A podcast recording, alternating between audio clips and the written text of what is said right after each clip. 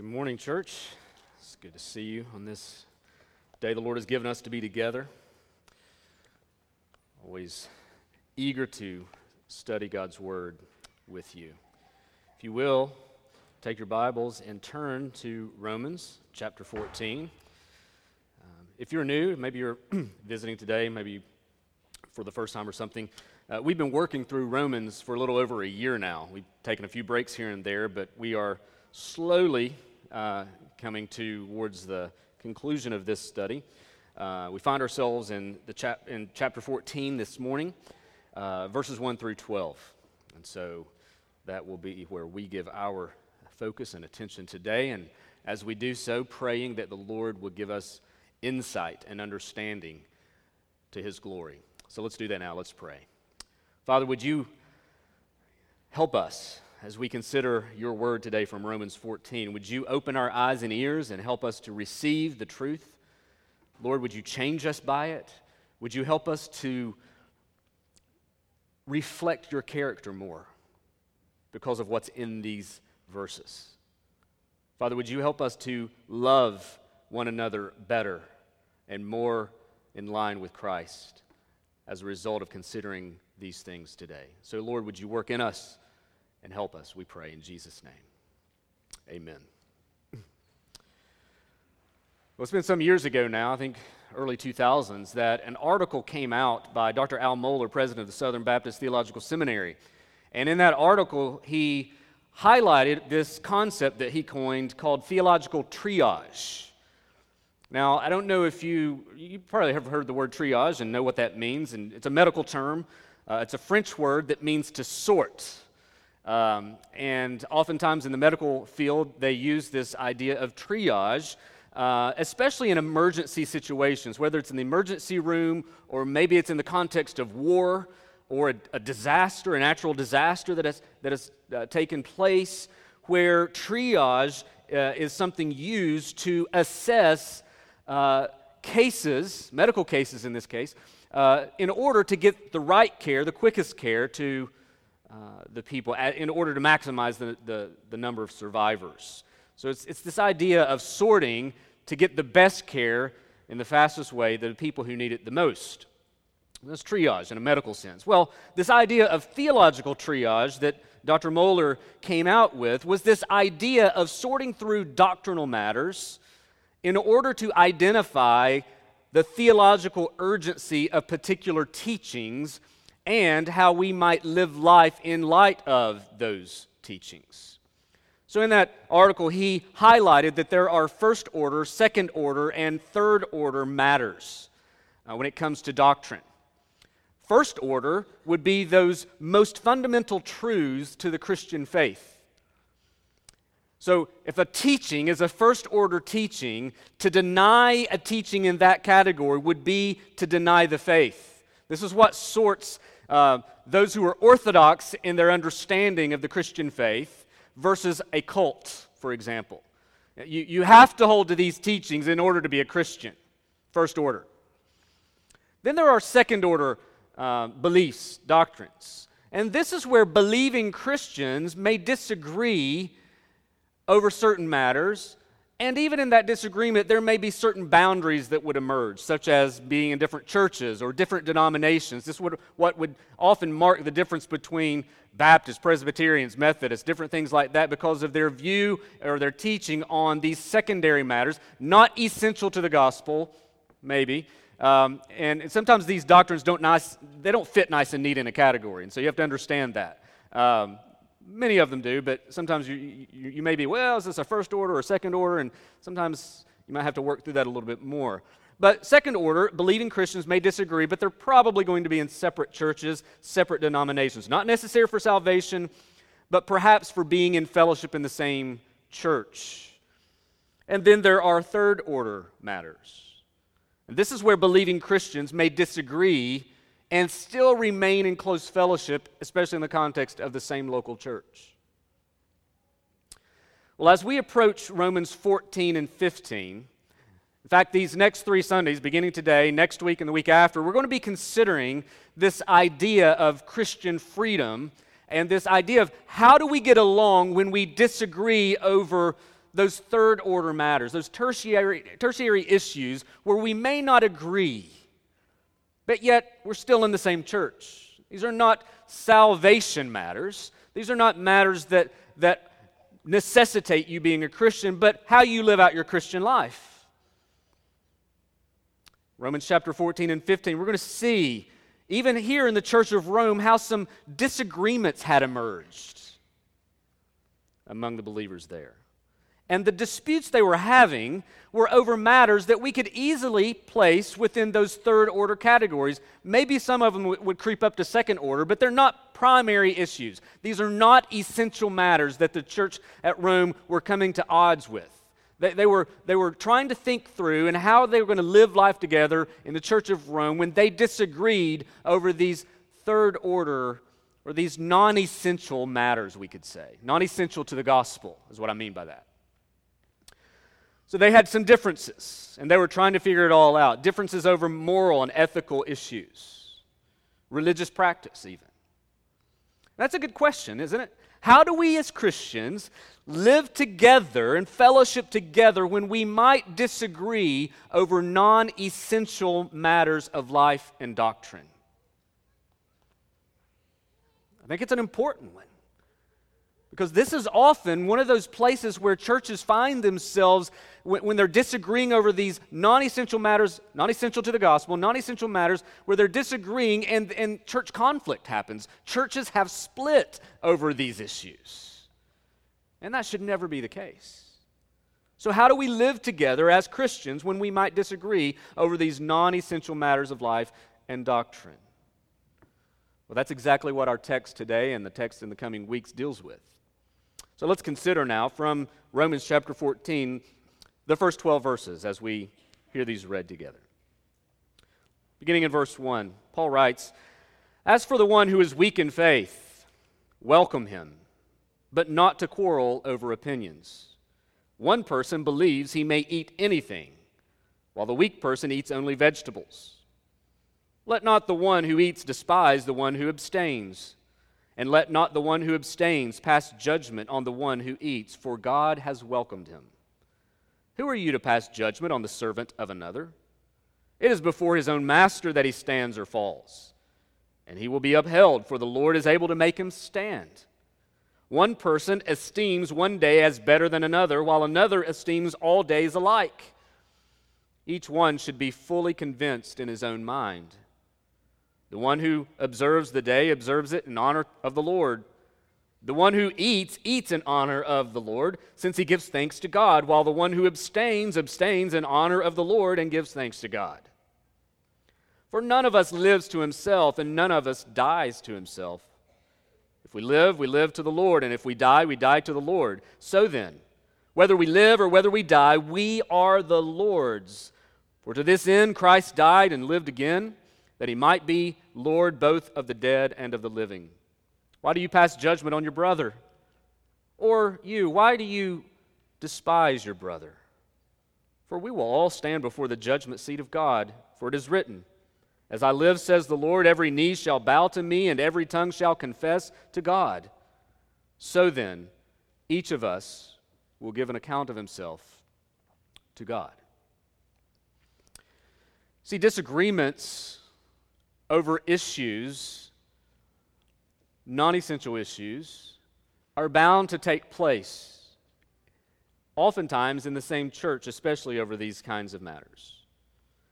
And one of the things that we need to remember when we're thinking through these things is that when disagreements occur and maybe different opinions arise over a particular matter, I think that, that we don't always need to try to eliminate those differences necessarily, but we do at least have to figure out how to love and welcome each other in those differences. Like that's the key to this text is how do we do that? What, what are we called to as believers here? You see, conflict over non essential matters, again, as I said earlier, has been a plague to many churches. And, brothers and sisters, hear me, please as members of Redeeming Grace Baptist Church, we must be committed as believers in this same local church to keeping the gospel primary. We must be unified in the gospel of the Lord Jesus Christ. We must agree on that. We must be rallying together around that. You see, the problem happens is when churches begin to rally around lesser things. I'm not saying they're unimportant things, but when they begin to, to, to identify themselves as we are a church that does this, or we are a church that does that, or we are a church that doesn't do that, and you're not finding your unity in the gospel, then that's where all kinds of problems take place. So, friends, hear me. We must be united around the gospel. There is no other gospel. The Lord Jesus Christ, Him crucified and risen, that is the good news this world needs to hear. And that is what we are called to preach and proclaim. We must be unified around that. But what do we do when we may find disagreements on other issues? Well, that's what we're wanting to consider. How do we stay united around the gospel and yet leave space for people to come to different conclusions over non essential matters? That's kind of what we're going to try to answer over these next few weeks. So, today, the, the big idea that we want to consider is this. It's pretty straightforward, and he says it there in the first verse. So for the one who is weak in faith, welcome him. So here we see that the calling that we have is that we are called to love our fellow brothers and sisters even when we disagree over those non essential matters. And here we're going to see in this text three reasons why we should do this. So today, if you will, we're, we're kind of setting up the motivation why we should do this, why we should love each other even in our disagreements. Let's consider these together. First of all, we're called to love and welcome each other because God has welcomed you. See that in verses 1 through 3. Welcome each other because God has welcomed you. Again, the disagreements that have emerged here in Rome were likely disagreements that were occurring between Jewish and Gentile believers. Church at Rome was predominantly Gentile in nature, but there was a good number of Jewish believers there. And so the disagreements that were occurring were, in most part, not in every case, but in most part, probably along ethnic lines and, and because of this Jewish Gentile presence in the church. You see, Jewish believers were saved out of Judaism, which consisted of a strict obedience to the law plus the legalistic additions that the Pharisees had added. While Gentile believers had no law, they didn't have that background. And so you put them all now in the same church, then they're trying to figure out how to live. So you can imagine what, what, what went on the first time they had their first pig roast, right? I mean, Gentiles and Jews coming together, and they're like, whoa, wait a minute here. We can't, we can't do this, some would be saying.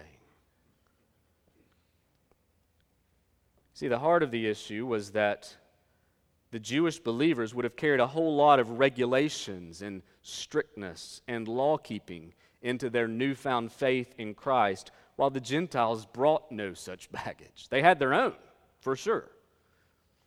But it wasn't quite like the Jews.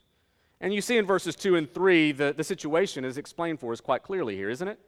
One person believes he may eat anything, while the weak person eats only vegetables.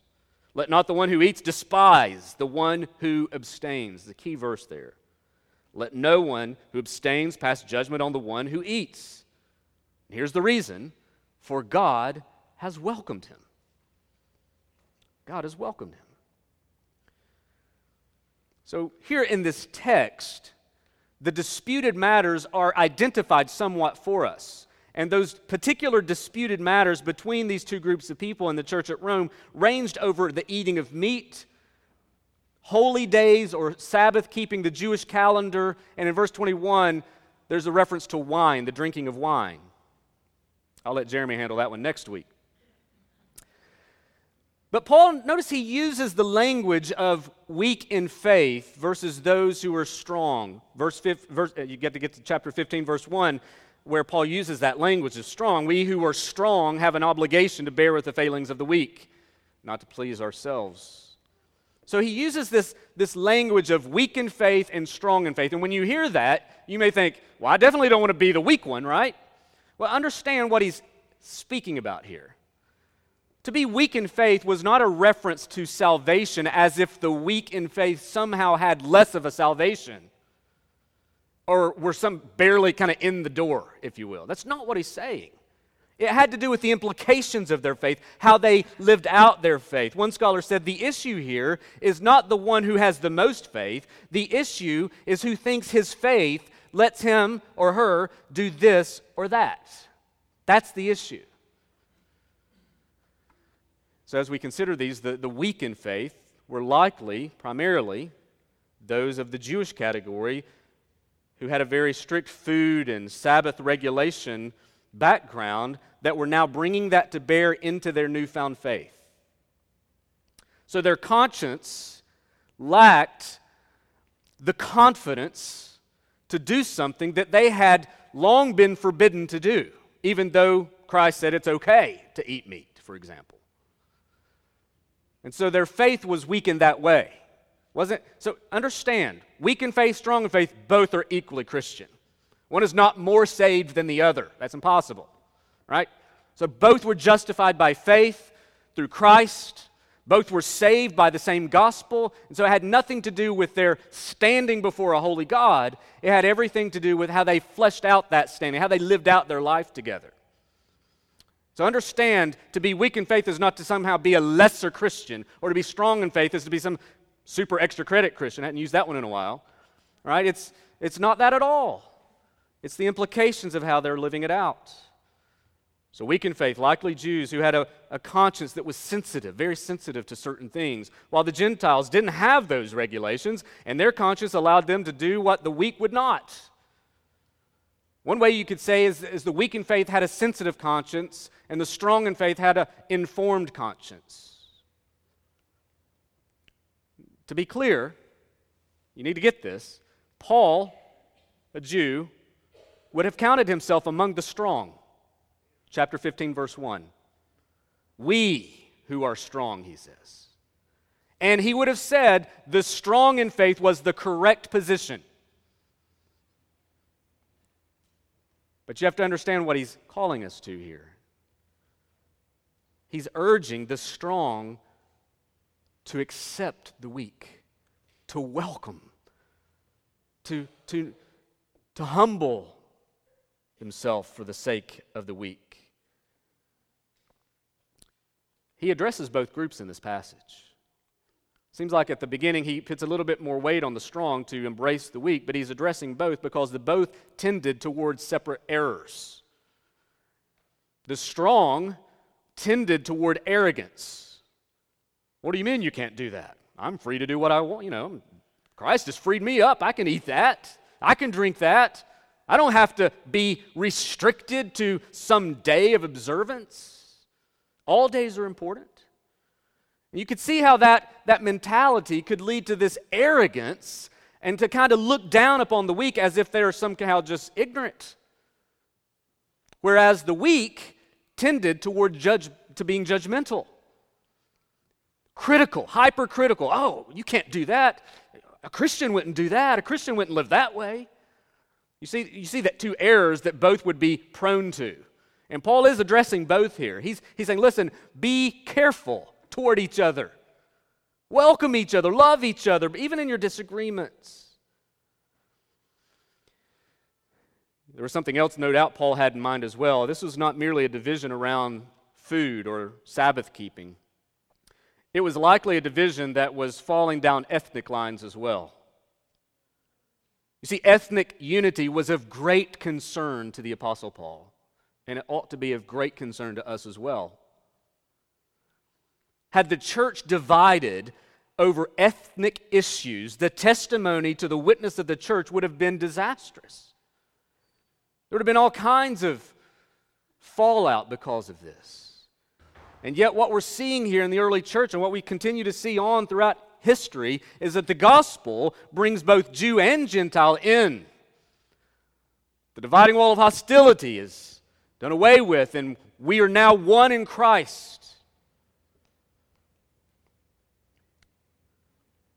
So, Paul is urging unity, even when there was disagreement, serious disagreement. Please hear me. These non essential matters, these third order, maybe some second order issues, I'm not at all saying these are unimportant or we should just kind of shake it off. No, I'm, I'm, these are important issues. They're just not primary to the gospel issues. They're just not essential to the point of being part of the Christian community. Okay, that's what we're saying. These are important matters. And how we handle them do matter. It does matter. So he's urging this unity. Notice he says in the text, let not the one despise the other. There's a great pastoral concern here that there is this, this friction, this conflict that's going on in the local church. And he's, he's saying this, these issues apparently are rising to the point of you're, you're hating each other. There, there's this temptation to despise the other because they do not hold the same viewpoint you do or live the same practice that you do. And the underlying reason he gives in verses 1 through 3 for us not to despise the other is because God has welcomed each of us. See that there at the end of verse 3.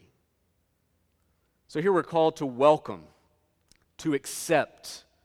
And friends, that's much stronger than just put up with. It's not just put up with, it's embrace, it's welcome that person. See them as a blood bought believer in Jesus Christ.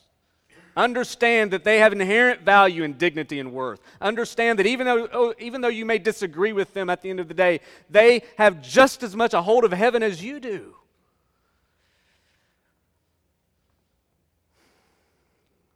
Friends, when we find it difficult to accept someone because of a disagreement, we need to remember that we're talking about someone for who Jesus bled and died. God has chosen them, He has sought them, He has bought them with His blood, He's adopted them into His family, and He's welcomed them. They have the same grace you do.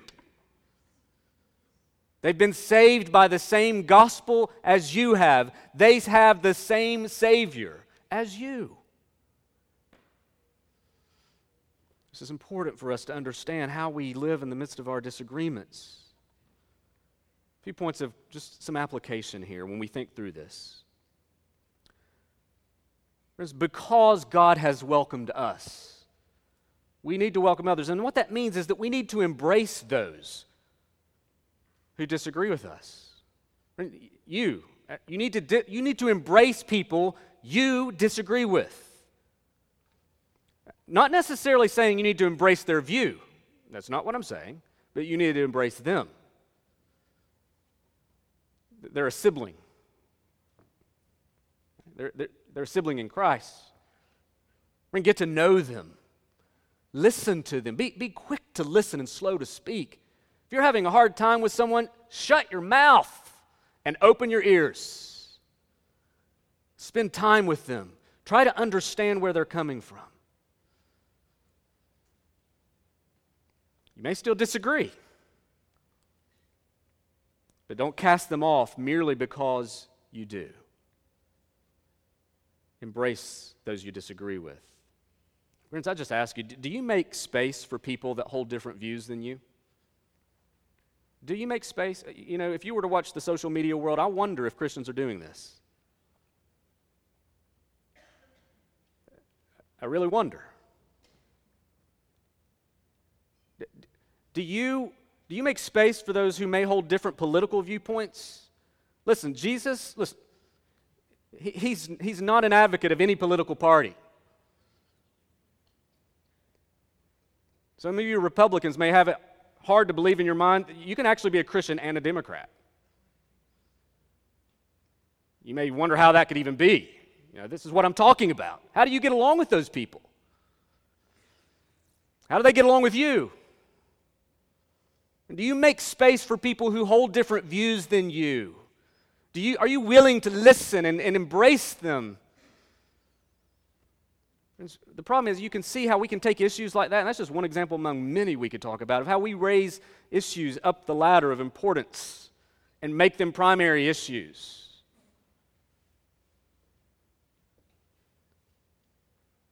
So embrace those you disagree with. Another point of application is the strong must not criticize the weak. You might conclude that you're free to eat anything or that having a beer or a glass of wine is okay. But, friend, how you treat the brother or sister that doesn't practice that matters much. You see, the temptation for the strong is those who feel free from certain constraints often find it difficult to understand reasons why others would constrain themselves. And they may have very good reasons. To you, if you're in the strong category in this case, it appears irrational. How, why would they think that way? And then there's the temptation to deride or poke fun at them and label them just kind of legalist. Maybe they are. But Jesus loved legalists. He died for legalists. He embraced them. He spent time with them. He loved them. He cared for them. Taught them. Was patient. So the strong must not be uber critical of the weak. Friend, listen, if someone is genuinely seeking Christ and their conscience in a particular area does not permit them to do something that yours permits you to do, then you are called to respect such a person. You are called to be patient with such people. But there's also in, in, command here for the weak. The weak must not condemn the strong. You may think that certain things, the strong in faith, quote unquote, I know we don't think this way in our own thinking, but this is what the categories Paul gives us here. You may think that, the, that certain things the strong in faith do are wrong. But, brothers and sisters, you must be slow to condemn people for something God never condemns them for. Listen, for those who are weak in faith, you should never establish a standard of righteousness that God doesn't. God doesn't need help with holiness. He's defined it quite well, and none of us make it. That's why we need Christ. He doesn't need your help to, like a Pharisee, to come along and help describe what holiness looks like in these particular ways. I, I know for many of us, we're thinking, yeah, of course not. You'd be surprised how many churches do this. As a test of fellowship, as a test of genuine faith in Christ, you have to live this way or do, do this. Friends, be careful not to make non essential matters essential matters. That's the danger. The reality is, is that we all live out of a context, don't we? Context often shapes and informs the way our consciousness think. You may have been raised in a very strong fundamentalist context where non essential matters were raised to essential matters. Or you could have been raised in a very liberal, unchurched context where you didn't hear about anything essential, especially the, the gospel. So, this often shapes us and, and, and has impact upon us.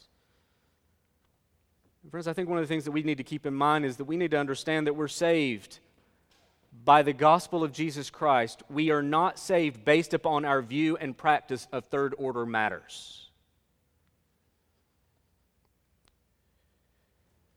And since Christ has welcomed us, even in our differences, we ought to welcome others and one another. So we welcome because we've been welcomed. Number two, welcome each other because you're under the lordship of Christ. Verses 4 through 9. Paul really gets into the lordship of Christ here. In fact, he uses the word Lord at least eight to nine different times in these verses.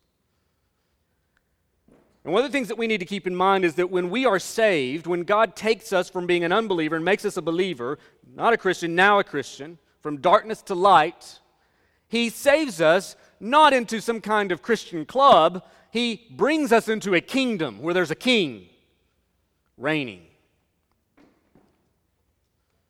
Several things that Paul highlights here about the lordship of Christ. Number one, believers belong to the Lord. See that in verse 4. Who are you to pass judgment on the servant of another? It is before his own master that he stands or falls. And he will be upheld, for the Lord is able to make him stand. There's the fact that Jesus is Lord of all of us means that all judgments, ultimate judgments, are to be made by him, not us. Now, there are appropriate times, Matthew chapter 7 does teach, where we are to help our brothers and sisters with the speck in their eyes. It just tells us to make sure we get the log out of ours first. I often hear Christians say, well, judge not, lest you be judged. And so we can't say anything to anybody. No, it's actually we're called to help and encourage and point out things in people's lives that may be ensnaring them. So we have a responsibility and obligation to each other. We're talking about judging whether or not they're Christian or not based upon some external factor of third order matter. So your fellow believer is not your servant. He or she belongs to Jesus. And he or she will be held accountable to Christ. The moment you stand in judgment over another, you take on a role that was never meant to be yours. Who are you to judge, he says? Remember that it is the Lord, not our fellow Christian, whom the believer is called to please, and who will ultimately determine the acceptability of the believer. And even in judgment, whether one stands or falls will be the Lord's doing on that day. So understand that all of us belong to Jesus. We, we, we have a responsibility and a relationship to each other for sure, but we, we are the Lord's. We will give account to Him. Another point of this lordship is that believers must submit their conscience to the Lord. You see that in verse 5, but it also goes down to verse 9. Whenever we discuss this important topic of Christian freedom, verse 5 is always an important verse to consider. I think it's one of the key verses in this discussion. Verse 5 One person esteems one day as better than another, while another esteems all days alike. So there's the distinction, difference, dispute, we could say. And then he goes on to say, each one should be fully convinced in his own mind. It gets to this idea or this principle of conscience. It's an important point that I think that we neglect oftentimes the importance of our conscience in faithfulness and obedience. When we think about our conscience, well, what is it? At the end of the day, our conscience is, is how we speak to ourselves and reason with ourselves about what is right or wrong. That's what we're talking about when we talk about our conscience.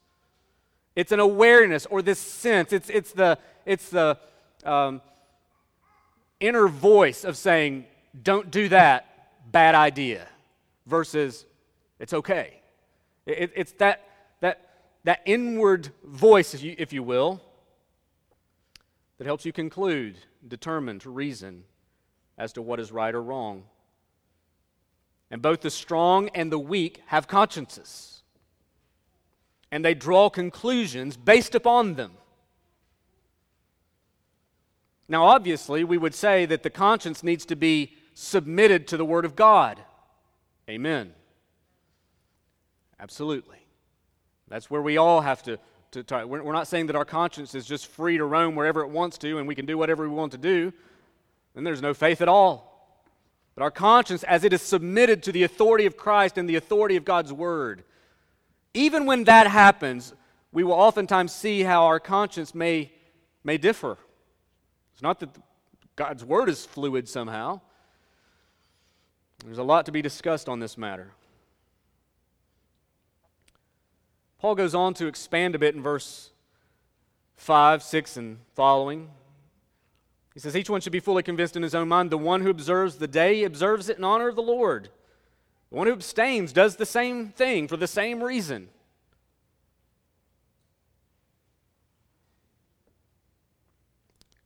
He's showing here that one who has a clear conscience means that whatever we do, we're doing because we think it honors the Lord. There's a motivating factor there, and it is the glory of God, it's the honor of the Lord. Those who abstained from certain foods did so because they thought and believed that by doing so they honored the Lord. And those who ate the pig at the pig roast did so because they thought in doing so that they were doing so in honor of the Lord. So it's our conscience that must be submitted to the Lord. Now, listen, your conscience may very well lead you to conclude that something is wrong when your brother or sister may not think that way at all. I know this sounds a little tricky, doesn't it? Examples abound in the church. You may have a very strong conviction that a particular Bible translation is the only one we should use, while as, whereas other believers may think various translations are helpful. You may have very strong convictions about church music and how that ought to be done in a particular context. And yet your brother or sister may see that very differently. We could talk about dress. Can't believe the preacher has jeans on. Can you believe that? Whereas you may think it's okay. You see what I'm saying? Raising, raising third order issues up the, up the thing can, can be a temptation for us. Engagement in social causes can be an issue where we disagree on how much we're called to invest in our communities and those kinds of things. Had it not rained today, some of you would have gone home and mowed your yard today and not thought another thing about it, while those other, others would have been like, What are you doing mowing the yard on Sunday? Some of you have read all the Harry Potter books. Confession time for some of you. And others of you think, That's demonic. Some of you last night had a glass of wine and drank a beer. And others of you would gasp at such a thing. Some of you send your kids to public schools, others to private, others do homeschool. Some of you have tattoos, and others of you think that's probably not good. Some of you plan to redeem Halloween and take your kids trick or treating, and others of you would never think of such a thing. You see what I'm saying?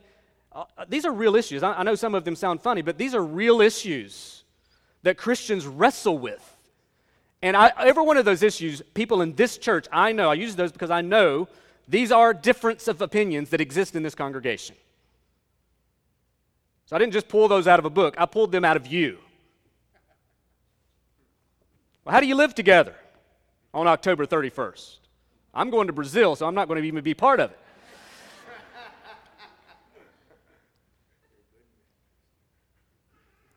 I mean, these are, these are important issues that we need to work through, and we don't need to, when one sees a difference, we don't need to begin to push away. We need to, oh, well, what are your thoughts about that? How are we going to live together? Well, our conscience is often what dictates how we live out practice. And that conscience must be submitted to the Lord, not to our fellow believers. Right? If you are doing something because someone else told you you should or shouldn't do it, what have you done? You're, you're informing your conscience the, with the wrong tool, with the wrong source. Conscience ought to be submitted to Scripture. And listen, it happens all the time. Christians read the Bible, they love Jesus, they've embraced the gospel, they're following him, seeking to honor him all their life, and they still disagree on what in many of these things and they're being faithful to Christ, and God is honored in both of them.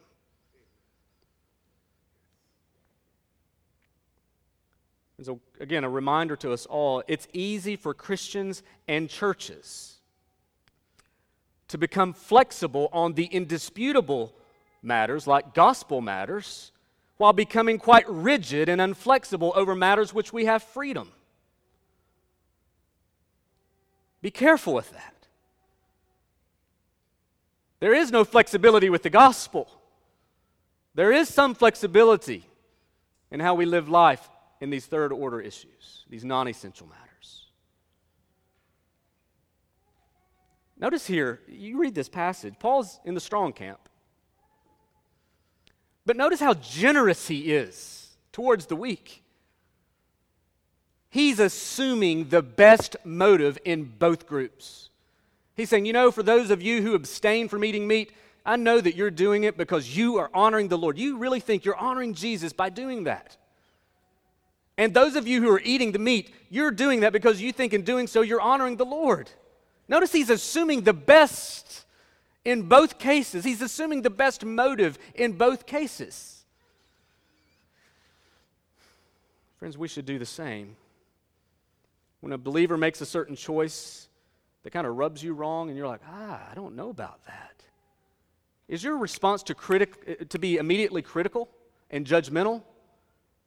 Or do you assume the best of that person?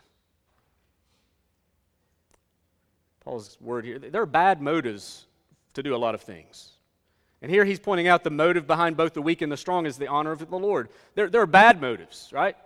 Trying to be a people pleaser. You know, maybe, maybe you want to break free from a strict background you had. Maybe you want to be truly accepted by one group or the other, or those kinds of things. None of those are good motives. The honor of the Lord is the right motive, the glory of God is the right motive.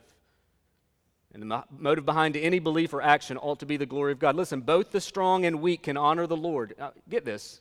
Both the strong and the weak can honor the Lord even while holding different conclusions about non essential matters.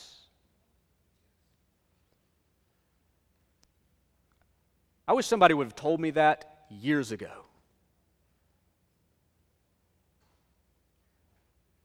There would have been a lot of sins I wouldn't have had to con- confess, being judgmental and quick to be critical because I didn't assume the best of someone. It's important. And last, we welcome each other because we are all accountable to God. Verse 10 Why do you pass judgment on your brother? Or you, why do you despise your brother? For we will all stand before the judgment seat of God. For it is written, As I live, says the Lord, every knee shall bow to me, and every tongue shall confess to God. So then, each of us will give an account to God. Notice Paul in these final verses of this section. Notice he gives this final reason two times that we all are accountable to God with an Old Testament verse in between. He says the same thing twice with, an old, with, a, with a verse in between. We will all stand before the judgment seat of God, verse 10. Verse 12, each of us will give an account of himself to God with a verse of Old Testament in, in the middle. Each of us will give account. And on that day, all that will matter is what God thinks about how we lived out our lives. Not what your weak or strong brother or sister ultimately thought. I think their opinion is important. You should listen to them. You should have conversation with them. Not be quick to write them off. And you should you'd be surprised how much we can learn from each other. And and and and if our goal at the end of the day over these non-essential matters is not to try to convince the other that your position is the right one, but we just actually lean into the conversation a bit and be patient with each other. You'd be surprised how often we may come still to disagreement, but we might be unified, maybe in a stronger way. Friends, all of us are going to give account to the Lord, and at the end of the day, it's what He thinks is what matters. All our petty divisions amounts, will amount to a bunch of nothing on that day. You know, if we, truth be known, if we actually thought more about that day, and the fact that we'll stand before a holy and righteous God and give account to Him on that day, it's likely that the more we con- consider that day, the less we'll cast judgment on those around us today. All of us have got to go there. All of us are going to stand there and give accounts. And the more we think about that, about our own lives, the, least li- the less likely we'll be maybe to cast judgment and be tempted to be Lord of those around us. Welcome each other because we are all accountable to God. We've been welcomed, He's our Lord, and we will give account to Him. So, whether you are a teetotaling Sabbatarian vegan, or a wine sipping, weekend working carnivore, you must welcome each other. You must love each other. You must embrace each other. because Jesus died for both of you. And his blood covers our sins. As we are called to accept each other in Christ. Churches will always have those who are strong in the faith and those who are weak in the faith. You notice Romans is not about individual Christianity, about how just speaking to you. Paul's writing to a community, isn't he? In our faith, as we live out the gospel, we do so in community together. And sometimes that can be challenging, especially when we're trying to figure these kinds of things out. But listen, it's not impossible. Challenging, yes. Impossible, no. So, friends, let us not be overly focused on the non essentials. Let's think about them. Let's give good thought to them, biblical thought about them. Let's talk about them. Let's have conversation about them. And let's we'll see more about this next week how we're to live with each other in this kind of way. But let's not major on the minors. Let's all give ourselves to the gospel. As one put it so many years ago, in a very common phrase you've probably heard many times in essentials, let's have unity. In non essentials, let's give liberty. But in all things, let's have charity. Let's pray together. Father, we thank you for teaching us, exhorting us, convicting us. We thank you, Father, for this word that we have to be instructed by today. Father, each of us in this room have certainly fallen short in the area that we are considering today. Whether we're among the strong or whether we're among the weak, whether we're tempted to arrogance or tempted to judgmentalism. Father, all of us have erred. All of us have wronged others. And for that, we ask your forgiveness. And we ask for your help. We ask for your Holy Spirit to empower us that we may truly welcome and accept and love each other, even in the midst of our differences. God, give us fruitful conversations. Give us a love and a, and a, and a, and a desire to embrace each other. Father, we need your help because we're prone. We're prone to error. So, Lord, we ask for your help. We ask for your strength. We ask for your wisdom and discernment. And we ask, Lord, that you would help us to love in the way that you've loved us. Lord, we thank you for all that we have in Jesus, for that is where we find our hope. That is where we find our unity. And Father, when it comes to these non essential matters, Lord, would you help us to figure out the best way that we know how, empowered by your Spirit, to love each other? We pray this in Christ's name.